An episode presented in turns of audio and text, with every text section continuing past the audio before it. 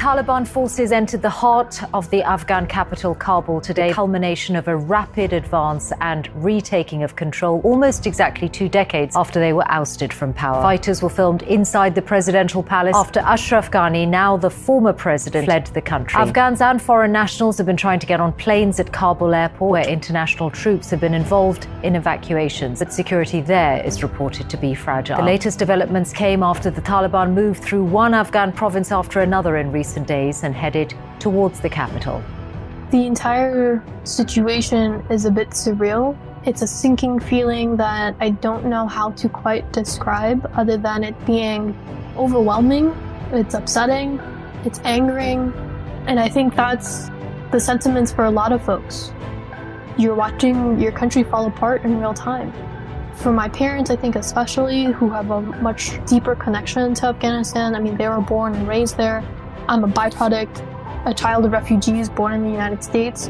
You know, watching them see it happen in real time too was absolutely disheartening heartbreaking. We're still trying to verify how these people have died. There was chaos in, in the last about 24 hours of people trying to get on planes, trying to get out. They essentially overwhelmed the airport security. Thousands of people flooding onto the tarmac, clamoring to try to get onto planes. There are stories of, of people just pushing past and sitting on a plane and waiting for a pilot to show up to fly them out. It's hard to really wrap my head around sometimes too because as a, as a student of history you know i love history as an afghan american. You know i read a lot about afghanistan right? And i've read a lot about you know what happened in 1996 and 97 when the taliban took over the country last time around. And you know hearing firsthand accounts from family members that had to live through it back then. Never in my wildest dreams did i think that i would see it happen in real time as an adult and I would actually be trying to help family members leave the country and, and coordinating efforts on the United States front in terms of, you know, getting the right people on planes and sending lists out and stuff like that. And so all of it has been just very surreal. Especially as a, as a US citizen, this is the country that I was born in. This is essentially my country. I don't know any other country. I, I've never been able to set foot in Afghanistan because of the country that I was born in meddling in my ancestral homeland. I am Brother Cornel West. This is Chris Hedges. I'm Rosa Clemente. Hey, what's up? This is Chuck D, Public Enemy Prophets of Rage. And this is Newsbeat. Hundreds of thousands killed, millions displaced, trillions spent. 20 long years of anguish, destruction, lies, and ever shifting justifications. And in the end, the very same regime the US led war in Afghanistan was purportedly waged to topple simply strolled right back into power. Hey everyone, this is Manny Faces, producer, audio editor, and host of the award winning Newsbeat podcast. Now, as the media and world shifts its attention away from America's longest failed undeclared war, in this episode, we delve into its origins, ever shifting justifications and objectives, and everlasting legacy. With Assistant Professor of History, Middle East, Islamic, and Global South History at Penn State, Dr. Ali Olomi, second generation Afghan American, tech professional, community organizer, co founder of nonprofit Afghans for a Better Tomorrow, among others, Halima Wali, who you heard at the top, and independent journalist, author, and filmmaker Antony Loewenstein. You'll also hear from Newsbeat's artist in residence, the prolific hip hop recording artist Silent Knight. Now, just a quick reminder subscribe to our newsletter at newsbeat.substack.com for new episode drops and bonus content and more about each episode. It's free. Once again, newsbeat.substack.com. All right, let's get into it, y'all. This is Grifter's Paradise Capitalism's Destruction of Afghanistan. To really understand Afghanistan, we have to first situate it as what I call a semi colonized country. That means from its very inception as a nation, uh, Afghanistan was caught between massive imperial powers. Over a hundred years since its independence from Great Britain, ongoing wars have made Afghanistan one of the world's most conflict ridden nations. The strategic geographic location of the country has made it a battleground for dominance between great powers and foreign influence throughout its history. Going to the 19th century, at the very birth of Afghanistan, it's caught between the great game of Great Britain and Russia. It's seen as the gateway to South and Central Asia, particularly India. There was a fear that whoever gained a foothold in Afghanistan would therefore control the movement of trade and imperial influence in the broader region. So, Afghanistan being between Iran and India was central for the pursuits of both Great Britain and Russia. During the 19th century, the British and Russian empires were locked in a battle of influence in South and Central Asia known as the Great Game.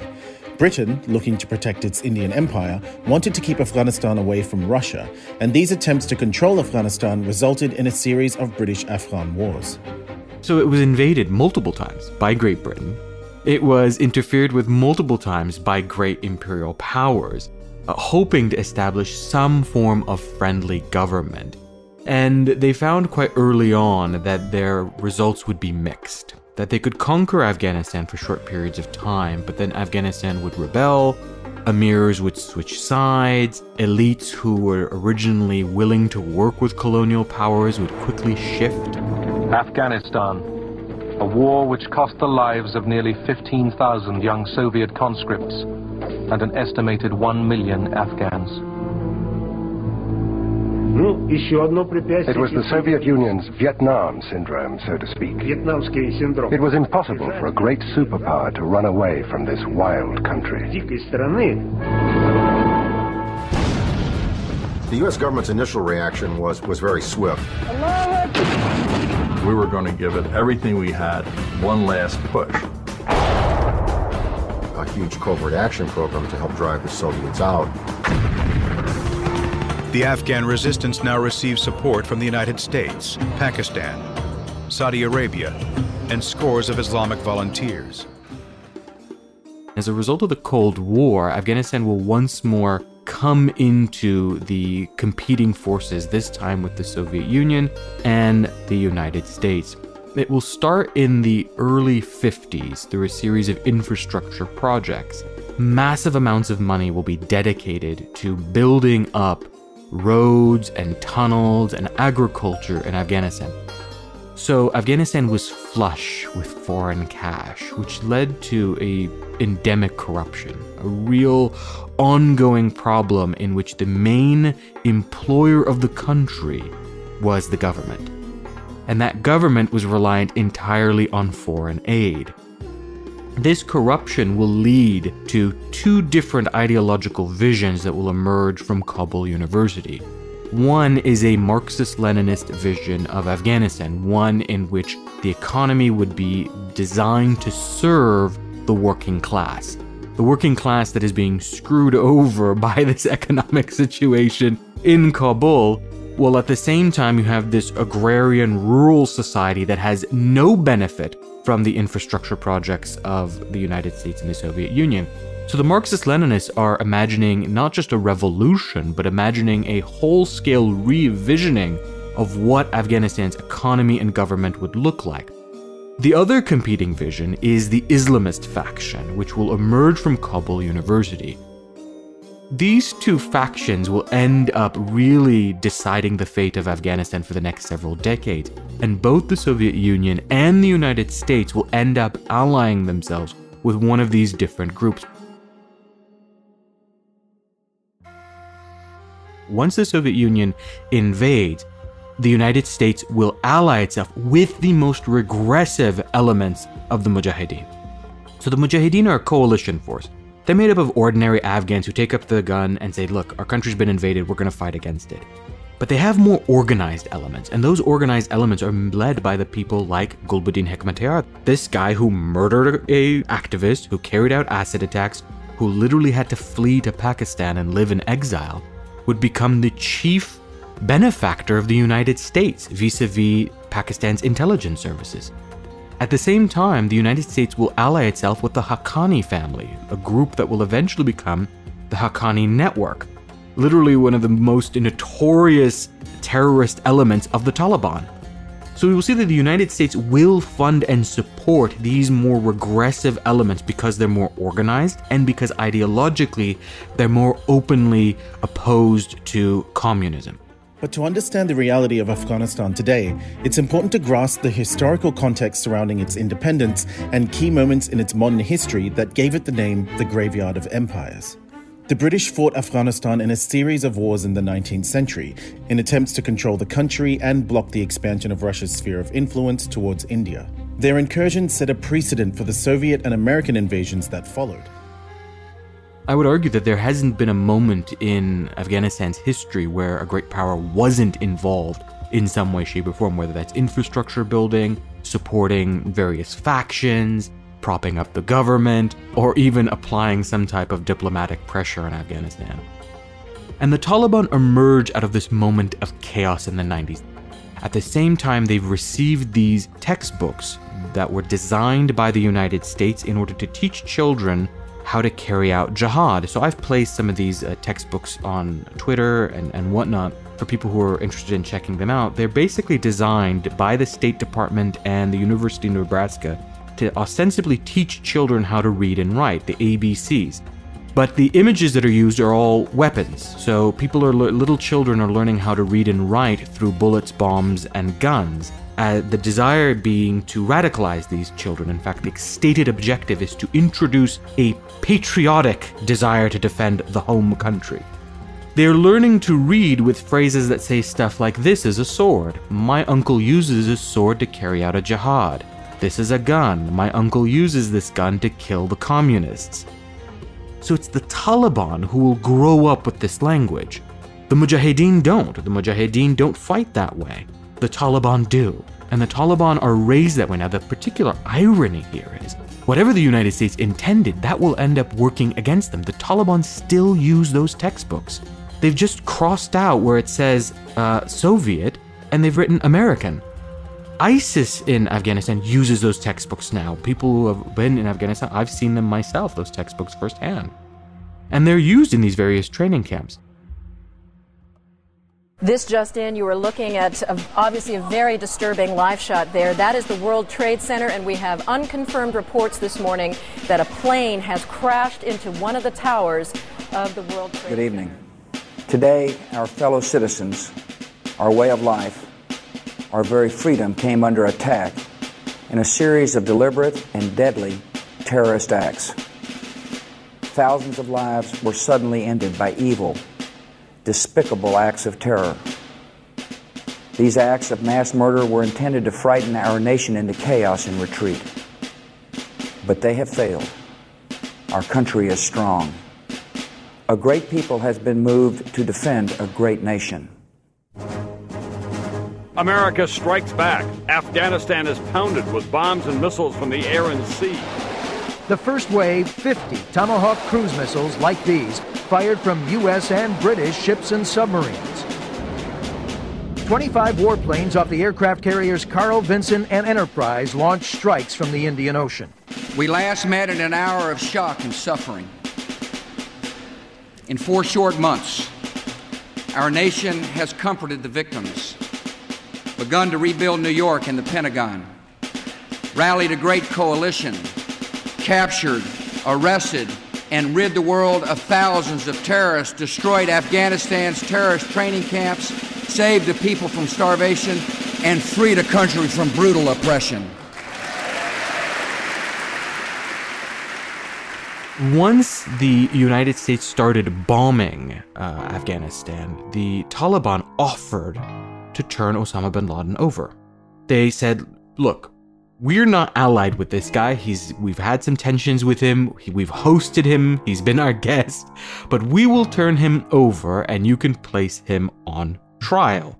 And I think that would be a fair solution. This was the Taliban's response to a bombing campaign. And the United States at the time said, "No, that's not good enough. We need more than that. And so a new justification was given, and that was that we need to go into Afghanistan and destroy any capabilities for supporting terrorism in the future. Well, deep in my heart, I know the man's on the run if he's alive at all. And uh, I, I uh, you know, I, who knows if he's hiding in some cave or not. Uh, we hadn't heard from him in a long time. And the idea of focusing on one person uh, is. Um, really uh, indicates to me people don't understand the scope of the mission. Uh, terror is bigger than one person. But Afghanistan fell within a short period of time.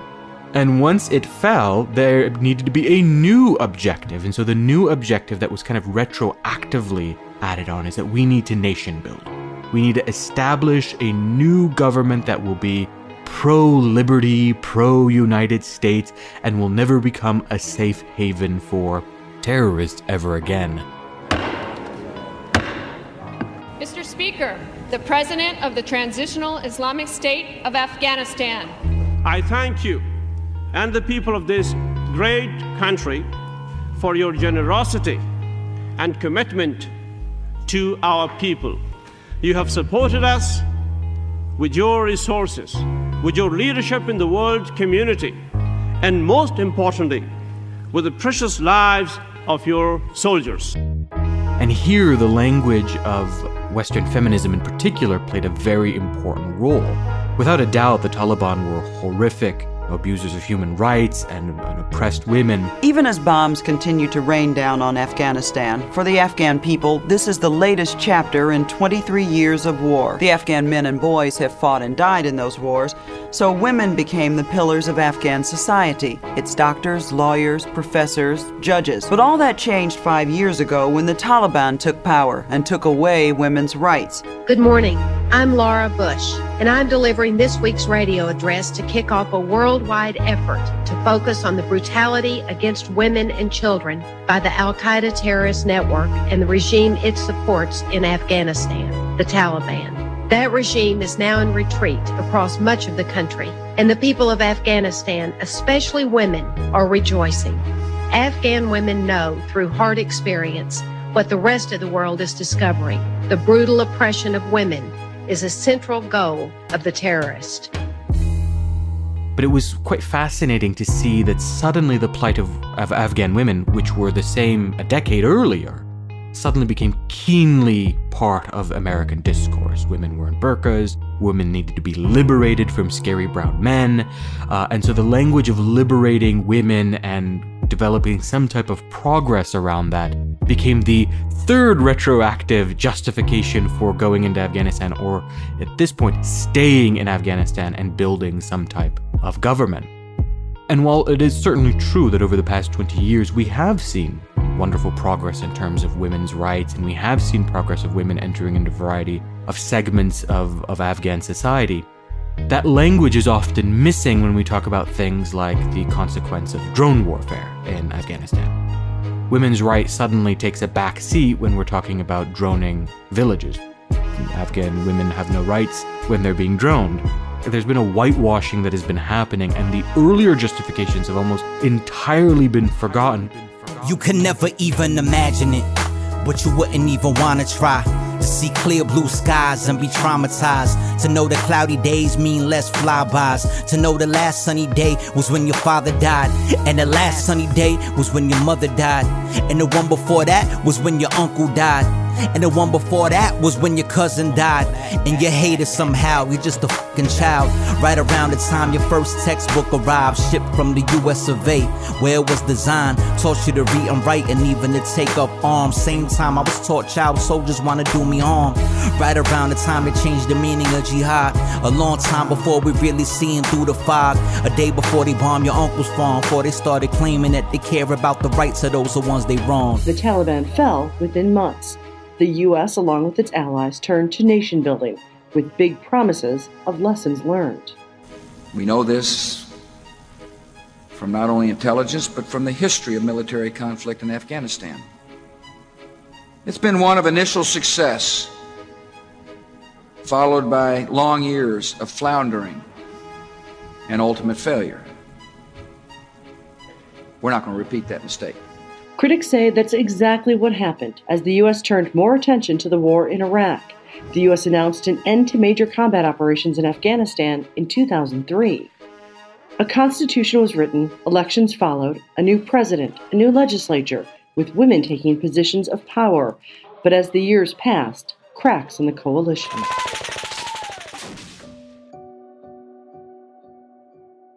The war has been uh, it depends who you ask in the Afghan diaspora. It depends who you ask within Afghanistan.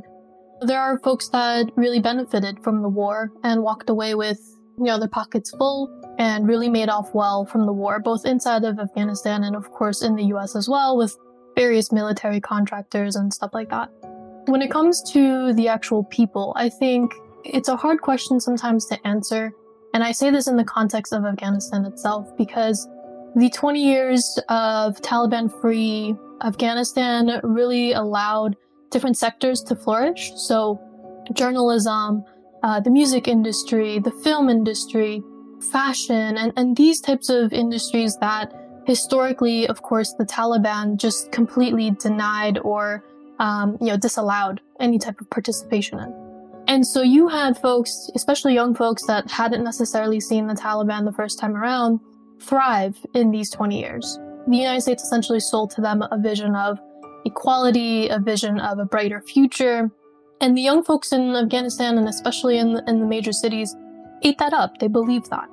And so you had women that were journalists and, and folks that were in medical school, people that were thriving in, in broadcast journalism. You know, we had our, uh, our first, I would say, 24 hour news cable network and, and many others followed suit. And so you had in Afghanistan that was basically two sides of the, of the coin in one same war.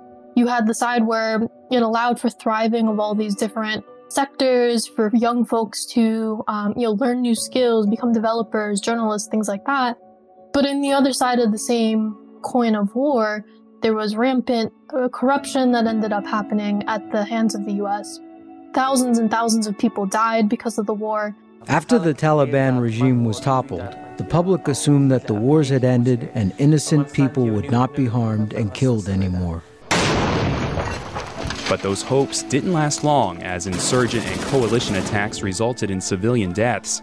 Four years ago, the United Nations Assistance Mission to Afghanistan started keeping track of the casualties.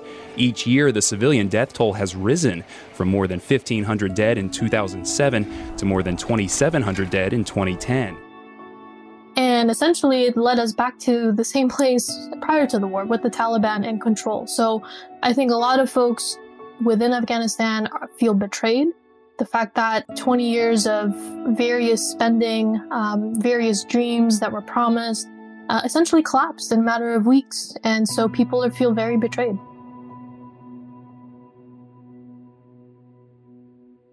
We're going to get the latest now in Afghanistan, where the Taliban took control of three key cities on Sunday as American troops withdraw. This devastating blow to the Afghan government comes just three weeks before the U.S. is set to end its combat mission in the country. Is a Taliban takeover of Afghanistan now inevitable? No, it is not.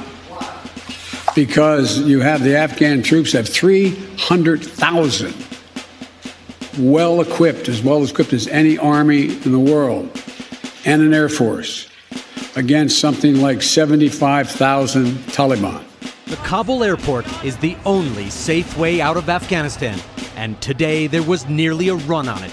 Afghans who could get visas rushed to foreign countries. For the United States, the airport is the staging ground to evacuate U.S. Embassy personnel. Helicopters and airplanes circled over Kabul, shuttling between the embassy, where sensitive documents were burned, and the airport as the Taliban closed in. The militants had already taken every city except Kabul, mostly without fighting. U.S. trained and equipped Afghan soldiers just melted away carrying US rifles and driving Humvees, just some of the billions of dollars worth of equipment left behind when the Taliban claimed victory and declared Afghanistan a free and sovereign nation. Despite American presidents and military leaders providing years of positive assessments that the U.S. was winning the war in Afghanistan, behind the scenes there were clear warnings that things were headed in another direction. The whole debate and congressional Congress now saying they're going to look at this exit strategy obscures what the U.S. did in Afghanistan for the past 20 years. And that's what you so deeply look at in the Afghanistan papers. First, describe what they are. Uh, these were documents that uh, were not made public until the Washington Post had to sue the government to obtain them under the Freedom of Information Act. What they show is, as you stated earlier, the public narrative was that the U.S. was always making progress. All these presidents said we were going to win the war. And yet, in private, these officials were, were extremely pessimistic. Uh, they said they didn't have a campaign plan, they didn't have a strategy, they didn't understand Afghanistan, and thought the war was unwinnable. I think it became increasingly clear as I read through it that the United States really didn't care about necessarily winning anymore. I think the war in itself really had no clear goals from the onset. There's this one famous video of, of George W. Bush sort of saying, like, hey, we need to get Osama bin Laden, and that's our goal. Osama bin Laden is just one person. He, he is representative of, a, of networks of people who, are, who absolutely have made the, their, their cause to defeat the freedoms that we, we take that, that we understand, and we will not allow him to do so. You Bin Laden dead? I want him held. I want I want justice. And uh, uh, there's an old poster out west, as I recall, that said "Wanted, dead or alive." But what happened, you know, after Osama bin Laden was found in Pakistan? You know, that wasn't really addressed. And then beyond that, I think the papers just, you know, reminded, I think, Afghan people how much the United States just didn't care. And that was shown through the horrific killings that the US military would do of villages, of children, the level of money that was pumped into the, into the country that really had no oversight whatsoever. If I recall correctly, there's even a US official saying, like, we used to give money to the bad guys so that we could get the badder guys. And then our hope was that eventually we would turn, come back around and get the bad guy that we gave the initial money to. But that never happened. And so I think the level and magnanimity of just complete and utter disregard for the entirety of the war, and we're talking about trillions of dollars that was spent on this, I think every American should be up in arms and upset and angry and demanding answers for this. The population of Afghanistan saw the United States as allying itself with warlords who had who had pretty brutal records during the 1990s and certainly a a long and deep history of corruption. And here was the United States partnering with them uh, and, frankly, spending billions of dollars on the Afghan government, which went into the warlords' pockets. Uh, so the population didn't see the United States as bringing democracy and equal rights to Afghanistan. They saw them as propping up uh, a corrupt and illegitimate government you know, the Taliban certainly has a, a, very brutal record. I don't mean to minimize that in any regard, particularly how they treat women and girls. But in the end, many Afghans, particularly in rural areas, uh, said, look, we don't like the Taliban, but we really hate our own government. You know, at least the Taliban, we see them as Afghans. Uh, they're, they're more sympathetic to our religious beliefs. And, you know, they're not here to help with the foreigners. So I think in the end, a lot of people saw the Taliban as the lesser of two evils. Unfortunately, though, Afghan lives are cheap. Afghan lives don't really matter to folks inside of the United States. There, it's a far distant land. Afghan people are only valuable when it's Afghan women, when it's for a cause. Shout out to Laura Bush. Um, and so you know, it doesn't necessarily resonate with people that, hey, these are, you know, actual people. They're, you know, it has a, a thriving culture of food and music and all of this stuff. It doesn't matter. A year ago yesterday, on November 6, 2012, tens of millions of Americans went to the polls to re-elect President Obama. On that same day, thousands of miles away, a 39-year-old Afghan farmer named Mohammed Qasim disappeared after being arrested by U.S. Special Forces. He was never heard from again. Months later, an Afghan shepherd saw a feral dog digging at human remains now believed to be the farmer's. His decaying body was found just outside a base used by a team of U.S. Special Forces known as the A-Team. The body was found just weeks after U.S. Special Forces were compelled by the Afghan government to leave the base amid allegations of torture and murder. The Afghanistan Papers were, in many ways, a, a confirmation for what activists had been warning about for years. Anti war activists, activists in Afghanistan, they've been saying, look, there's something seriously. The rhetoric is not matching up to what's actually happening. And the Afghanistan Papers revealed that it was all a grift. all it was a grift all along. That the language in the public was one of progress, of things improving, and certainly there were areas of improvement.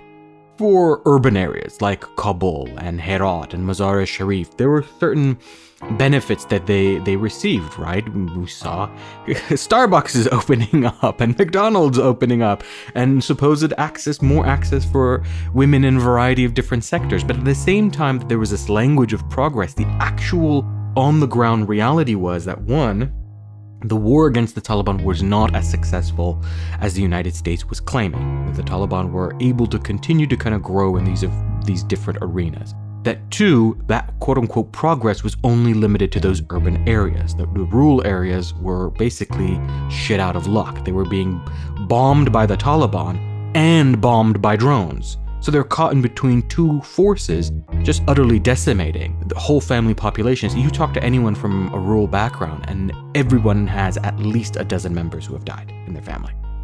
And that's a conservative estimate, a dozen. Simultaneously to all this going on, we also found out that the United States was funneling uh, billions of dollars, somewhere upwards of one to two trillion dollars, into the project of Afghanistan. And the height of spending during the war was during the Obama administration when he sent a surge of 100,000 U.S. troops to Afghanistan that's when we were spending just enormous amounts of money in Afghanistan, not just to wage the war, but to try and build up the country. And frankly, the Afghanistan papers show it was far more money than the country could possibly hope to absorb. It just didn't have the capacity to use all this money. So a lot of the money was also siphoned off by corruption, by Afghan warlords, by defense contractors. And by defense contractors, that could be anything from major American contractors who were profiting off the war to local contractors in Afghanistan, international ones that supplied supplies, ammunition, food, transport. I mean, it, the war was a very expensive war to wage in a landlocked country halfway around the world. The problem was that none of that money was making it into the various projects that it was claiming. So, no schools were being opened. Wasn't going to any of these kind of aid groups. So, where was that money going? The Afghanistan papers reveal that all of that money was going mostly back into the hands of private US military contractors, advisors, contractors, some NGOs. This was basically a capitalist grift. Who were the beneficiaries of the 20 year war? Raytheon, Boeing. These groups made out really, really well because they ended up getting those funds. They people basically invented jobs for themselves. They went to Afghanistan and they became senior advisor for blank, senior representative of this, contractor for that. And we just threw money at it. The US threw billions and billions of dollars without any accountability, without any follow up, without any checking, and one can argue that that may be by design, but it built a ongoing problem of corruption. Some elites in Kabul, some Afghan elites and our allies, may have benefited from this money, but the vast majority of the benefit came back to Americans themselves. So, this is the way in which American imperialism and American capitalism work hand in hand with one another. The taxpayers are paying billions of dollars as the military budget expands and expands and expands, right? The defense budget is constantly growing. And all that money is ended up going into the hands of these private military contractors and advisors. In other words, the United States replicated the exact same problems that led to the revolution in the first place back in the 1970s. This ongoing endemic system of corruption, a government that was fueled by foreign aid, an economy that only served the elites, and everybody else getting screwed. So, is it any wonder that the Taliban were able to come back? The Taliban are a product of that corruption. As horrific as they are, the one thing they know what to do is to orient themselves as anti corruption. A long con, a grift, a smart bomb. A rock in a hard place, USA and Taliban. Campaign for funds drawn, flag waving, mush on. War dogs, throwing money, stripping countries up in arms as a business. The original virtual signal, think about the women they pillage, think about the children. Meanwhile, they don't give a shit, they murdering civilians. Don't even see them as people, all painted as villains. Contractors making killings, made a decision Made up positions, imperialism. They say the war is winnable, but privately they're skeptical, thinking up more lies just to cover up the next result. It's not just one press's fault, it's the expected course. Look at the Afghan papers and Pentagon reports, preaching about the greater good with winning spoils, pulling troops, but the robots still compute the term oil. Military contracting or the privatization of the military certainly happened before 9 11, had been going for years. The US, like many things when it comes to making money, were world leaders, depending on your point of view. There was certainly outsourcing of various services, but what 9 11 did was it turbocharged those industries. And that was particularly coming from Donald Rumsfeld, who was the then defense secretary in 2001, and obviously the Bush administration, which was very the best way to polite way to put it would be pro-capitalist or a believer that a lot of previously held government services should be run by private corporations. The Bush administration did, of course, with the invasion of Afghanistan in 2001, invasion of Iraq 2003, various other conflicts. And I might add, this is not just a Republican issue. It's continued under Obama, into Trump, and it's continuing under Biden. So, although, yes, the Bush administration, of course, is Republican and more right wing than, say, Obama. Even though Obama, during his election campaign, talked about ending the massive waste and all the corruption, nothing changed. Nothing changed, which is, I think, very much what you could say about Obama in general. But that's a whole separate conversation. So I think overall, there is a belief in many elements of the US elites on the so called Republican or Democratic side that the private industry should run these things because the, the theory is it's done more efficiently, or therefore that it sort of somehow saves money. But the truth is, what you saw after 9 11 was a massive reduction in transparency and increasing corruption that became most infamous with companies like Blackwater, the infamous private military contractor that operated in Iraq and Afghanistan and elsewhere. In 2007, a Blackwater convoy opened fire on civilians in Nisour Square, central Baghdad. It was indiscriminate, killing 17 and wounding 18 others. The secret files record a US patrol stumbling upon the carnage. Halliburton, which had a connection to then Vice President Dick Cheney, did a lot of the work in Iraq and Afghanistan. And some of this work is not necessarily military, it might be literally changing sheets, it might be providing food to troops, it might be a range of things like that. Blackwater, of course, a military uh, contractor who definitely did cause carnage across much of the Middle East and frankly still exists to this day, although it's now under a different name. And the amount of money that was spent by the US government on these services in the last 20 years, the short answer is no one knows. It is in the hundreds of billions of dollars. They put the issue right out there on the table for everybody to see, and they're doing good work. We're going to watch, we're going to make sure that as we spend the money in Iraq, that it's spent well, it's spent wisely. And uh, the, uh, their investigation will lay the facts out for everybody to see. And if there's an overcharge, like we think there is, we expect that money to be repaid. Many of these corporations made a killing, often literally, by providing services that the government didn't want to do. And the reason I say that is for some services, particularly in the military area, they're outsourced because the government doesn't want to do it itself. So it removes one level of accountability. But where did all of this money go? The Afghans certainly don't have it. 90% of the people in Afghanistan live on less than $2 a day. The fact is, most of this money went back to the US. How? Through defense companies and contractors. You see, America basically outsourced the Afghan war. They were funding it, but most of the work was being done by private companies, American private companies. They did everything in Afghanistan. They supplied vehicles, they supplied aircraft, weapons, ammunition. They trained Afghan soldiers, and they did not do this for free. They were paid for all of this. Think of it as a revolving door. US government made the payments, but the money never left America. It was transferred to US companies. The numbers support this. Let's look at the top five military contractors Lockheed Martin, Raytheon, General Dynamics, Boeing, and Northrop Grumman. Between 2001 and 2021, these companies got $2.02 trillion in public funding. $2.02 trillion. Let's go back to September 18, 2001. just seven days after 9 11. Assume you bought $10,000 worth of stock from America's top five military contractors, $10,000 in 2001. Do you know how much those stocks are worth today? Almost 100,000.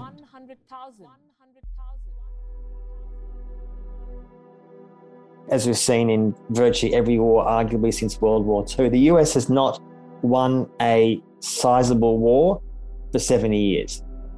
That's the truth of the matter. Vietnam was lost, Iraq, Afghanistan, Libya, every single war the US has fought, they've lost. Now, yes, one could argue that the 991 Gulf War the US won, that's true, but militarily, again, it was an incredibly short war with no insurgency. So the US is known for failing at wars, but loves to keep on fighting new wars to justify new defense budgets and larger defense budgets. The US defense budget in after 9/11, of course, massively expanded. I don't think, as some people say, that the war was fought simply to benefit military contractors. I don't think that's true. There's no evidence for that it was solely fought for that reason. There were certainly people in the Bush administration who benefited and their friends and mates in the Republican Party who were happy to make heaps and heaps of money from those contracts. But the war wasn't fought simply for that reason, and nor for that matter was Iraq fought solely for oil. Oil was a factor, to be sure, but it wasn't fought solely for that reason alone. It's not true. One of the things that has not been discussed enough is that for a number of years after the Taliban were overthrown, the US didn't have an enemy to fight. There was no one there. The Taliban simply had melted away. They'd mostly accepted defeat. They had either gone home or gone to Pakistan. And the US had to find enemies. They needed someone to fight. There was a massive budget, a massive military, insane numbers of US and foreign forces there. What are they going to do? So what happened was they essentially were asking their Afghan allies, so tell us who are the Taliban, tell us who are the terrorists. And this guy would say, it's that guy, it's that guy, it's that guy. It literally was like that to the point where in much of rural Afghanistan for years, lots of families were broken up because person X or person Y was sent to Guantanamo or Bagram. Over the course of nearly a decade, two U.S. presidents have talked about closing it. But the razor wire world of orange jumpsuits and legal limbo remained. As concerns grew about detainee treatment, the world was told the same thing. The detainees are not choir boys. They're believed to be determined killers. These people are terrorists. They're terrorists. That's the only thing I can say. They're terrorists. In fact, many were likely innocent of any crime, swept off the Afghan battlefield and handed over to U.S. forces in exchange for bounties. And this is what happened between 2001 and about 2004 and 5. And this, of course, unsurprisingly led to a resurgence of the Taliban. The Taliban started to regroup. There was a massive anger towards the US and other forces, British and Australians as well, and some Europeans. And unsurprisingly, the US defense budget had to keep going up because there actually now was an insurgency to fight. There was no real question about what that insurgency was and why it was happening and why the US and others had caused it. It was simply the argument that said, well, there's terrorists and we have to fight them. And the truth is that much of the American media, with some exceptions, were 110% happy to go along with that. They supported the war, they believed in the war, they defended the war, they went to Afghanistan often doing embeds with US forces. They came back parroting US military propaganda. That was the case, I would argue, for most of the last 20 years. To call the war in Afghanistan a capitalist grift, I think, is accurate, but I would say it's, it's more than that. It's the whole, much of the post 9 11 war on terror infrastructure. The US government themselves have spent at least $8 trillion. This is across all US military interventions in the last 20 years. This, these figures come from Brown University's cost of war project. And that's an underestimate. That's not, that's just some of the money that's been spent. And again, I don't think all the wars, Iraq, Afghanistan, Libya, Syria, are fought solely for people to make money. I don't think that's the sole reason these wars are happening, but they are central to how they're fought. I do think the fact that you have private enterprise aiming to make an absolute killing in all of these countries undeniably makes those wars worse. Just one interesting point five of the top US military contractors in the last 20 years. They are Boeing, Raytheon, Lockheed Martin, General Dynamics, and Northrop Grumman. And it's important to note that all those companies' profits have gone through the roof. They're doing very, very well. They were very excited, both publicly and privately, when Trump was elected in 2016 with the thought that he was going to launch new wars. I'm not quite sure that worked out how they planned, but nonetheless, the reason I mention them is not to say the wars in Afghanistan and Iraq were caused just because of them. No. But I'm saying that when one argues the wars have been a disaster, disaster for whom? And who have they benefited? They've benefited a lot of these corporations, many of whom have incredibly effective lobbying arms that do do very effective work, both for Republicans and Democrats. They have not had any impact on their profits. In fact, their profits are going up. There are countless shadow wars going on. I mean, when Biden talks about, for example, in the last few months, we have to focus more on the homeland and other threats. Other threats he claims are Russia, particularly China, of course, is the new bogeyman. And as an Australian, this is a very relevant issue because Australia is much closer to China than the US is. Rest assured, the whole think tank world and many military contractors are salivating over the idea of an endless new Cold War with China. In other words, the war on terror simply shifts region or shifts area or shifts focus. It doesn't end. It never ends. It never ends. It never ends. It never ends. It never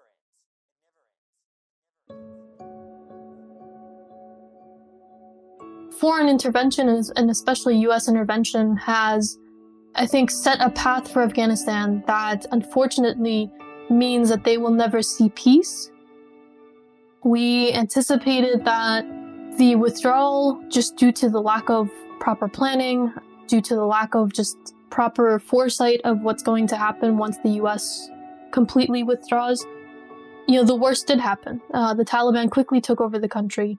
And with that came the Taliban rule that I think everyone is familiar with. The public beatings of, of whipping folks, doesn't matter who you are, man, woman, or child. You know, we had reports of the Taliban beginning to take note of homes that are of religious and ethnic minorities, something that is very much a chilling, reminiscent thing of the Taliban's past. We have seen the Taliban essentially threaten folks. You know, people wake up in the morning and report people that are disappearing, never to be seen again.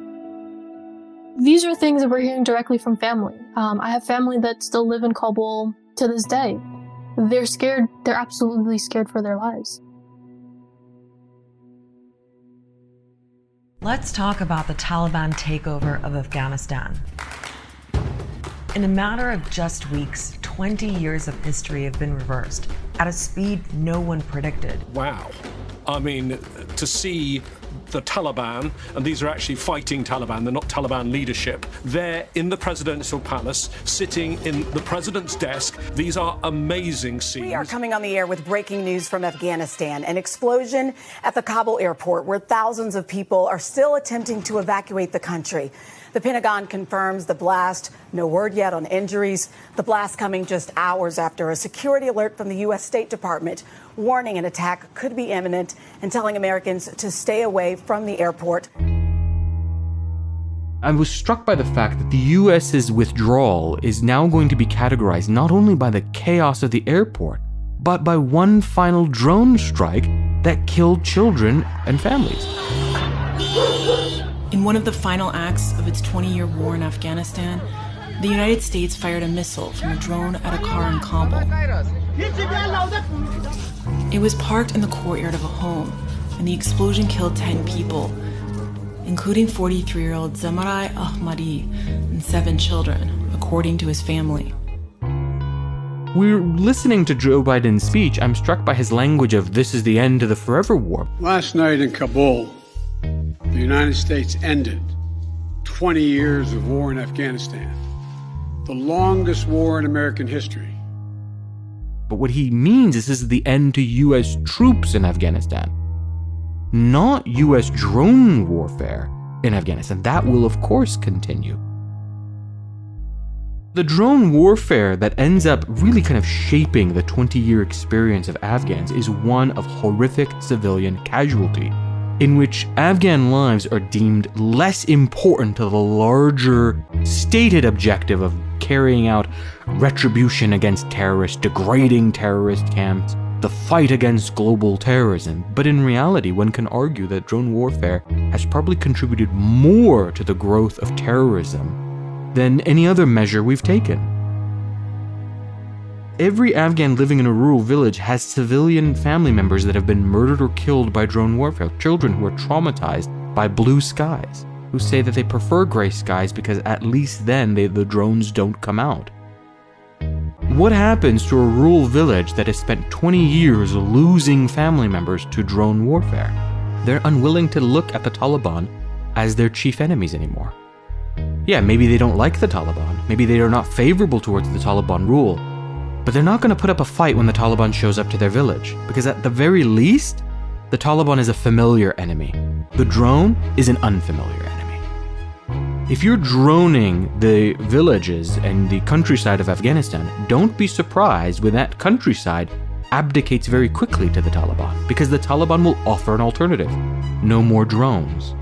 It will offer an alternative, a false alternative, right? The Taliban themselves are carrying out horrific attacks. But that's the reality is that the drone warfare had played a massive role in the reason why Afghanistan fell so quickly to the Taliban. If I had to write a history of the past 20 years as uh, an explanation of why the Taliban were able to show back up and basically take over back to square one, it's a two pronged issue the corruption fostered by the US system and drone warfare. I have my cousin sending me videos at night where you can hear gunshots right by his home you can he see some sort of like firing in the sky, like just lightening up. He doesn't know what it is, he doesn't know who it's being pointed to, but he hears it and he sends me these recordings. Food is apparently becoming more of an issue, and so my uncle the other day told my mom, like, yeah, like we're, we're sort of starting to rationing out food because we don't know when we're going to be able to find more. And so, uh, and this is Kabul, this is the, the capital where historically has been, you know, a little bit more wealthier, historically has been uh, more resourceful. And this is there that they're starting to rationing their food to make sure that they have enough to eat. And this is, you know, not just my family, this is everyone across Kabul. Our distant family members tried to cross the border into Pakistan last week. And they went from Kabul to Spin Boldak, which is one of the border crossings in the south near Kandahar. And they were relentlessly beaten by the Taliban. And so they gave up and went back to Kabul. This is the type of reality that we're seeing inside of Afghanistan that is not reported on by the media. They've lost their attention to it. But these are the things that we hear on a constant basis from our family members back home, telling us, look, this is the latest that the Taliban did. This is the latest that we're dealing with and what we're trying to do to survive. And so it's really just, I don't know, it's, it's, uh, it's hard to reconcile with that when the United States has essentially completely wiped their hands clean and just doesn't care anymore. They bombed a car in a courtyard in Kabul. They killed seven children and a father. The man targeted would give out food and water. They claimed he had explosives in his cargo compartment. He was innocent. And this is just one example. What if this was on US soil? Can you imagine? The missile that killed the again seven children is literally called hellfire. That's the world we live in. You got no money or permission and you can't leave. Hundreds of billions being made, but not his family. Hardworking dad like you, he drove a Camry. They called it a righteous strike and wiped their hands clean. And even when the truth came out by an expose, a tragic mistake was the best they could say. And if it ain't a drone aimed at your home, it's your neighbor's rifle all public whipping, or someone paid to strike you. Hired guns with bigger armies than entire nations. Private corporations not fighting off invasions, mighty long staying. And they still finding landmines from the Bush administration. It's a great big money making, bloody brazen triangle of corrupt hatred. Running trains to graveyards, this is nothing sacred. A cluster would be an understatement. Suffocation, can face it. Nation in hell with nobody accountable. Everybody coming and gunning, playing it fast and loose. Disaster, parroting all the propaganda too. Even in the capital, they ration food. They killed Osama, but it wasn't enough. Perpetual war forever under a clutch. Already foreshadowing what might be coming up. What's the next country to get struck?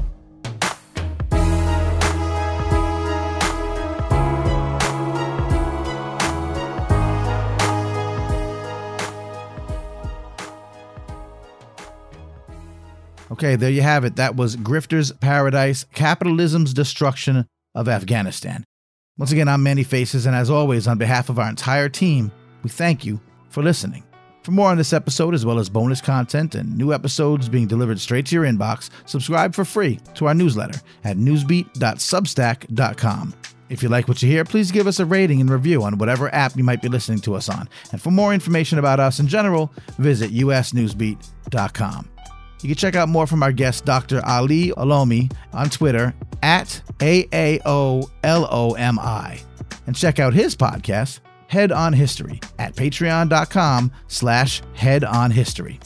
Halema Wali can be found on Twitter at underscore H A L E M A W. And as I mentioned earlier, she's co founded several associated nonprofit groups, including Afghans for a Better Tomorrow at weareafghans.org, Afghan Diaspora for Equality and Progress, which can be found at adeprogress.org, and Shia Racial Justice Coalition, which you can learn more about at shiarjc.org.